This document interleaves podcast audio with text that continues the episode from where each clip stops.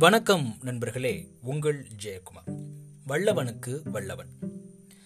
கிருஷ்ணரும் அர்ஜுனரும் ஒரு தடவை யமுனை ஆற்றங்கரையோரம் நடந்து போயிட்டு இருக்காங்க அப்போ அர்ஜுனன் கிருஷ்ணர்கிட்ட சொல்றாரு ராமர் பாலம் கட்டுறதுக்கு குரங்கு கூட்டத்தை பயன்படுத்தினாரு.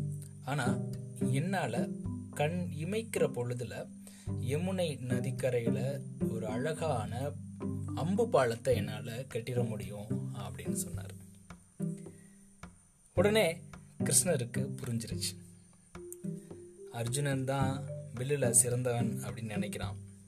ஸோ இவனுக்கு ஏதாவது பாடம் கற்பிக்கணும் அப்படின்னு நினச்சி வல்லவனுக்கு வல்லவன் உண்டு அப்படின்றத கண்டிப்பாக உணர்த்தியே ஆகணும்னு நினச்ச கிருஷ்ணர் சரி எங்கே? கெட்டு பார்க்கலாம் அப்படின்னு சொல்கிறார் அர்ஜுனனும் இமைக்கிற பொழுதுல அங்க ஒரு அம்பு பாலத்தை கட்டி முடிச்சிட்டார்.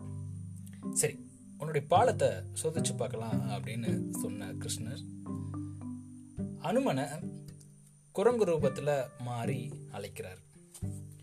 அனுமனும் அங்க குரங்கு ரூபத்துல வராரு. அந்த பாலத்து மேல ஏற சொல்றாரு. அனுமன் ஏறினதும் அந்த அம்பு பாலம் சுக்குநூறா உடைஞ்சு கீழே விழுந்துருது. உடனே அர்ஜுனன் தன்னுடைய நிலையை அறிஞ்சுக்கிறாரு.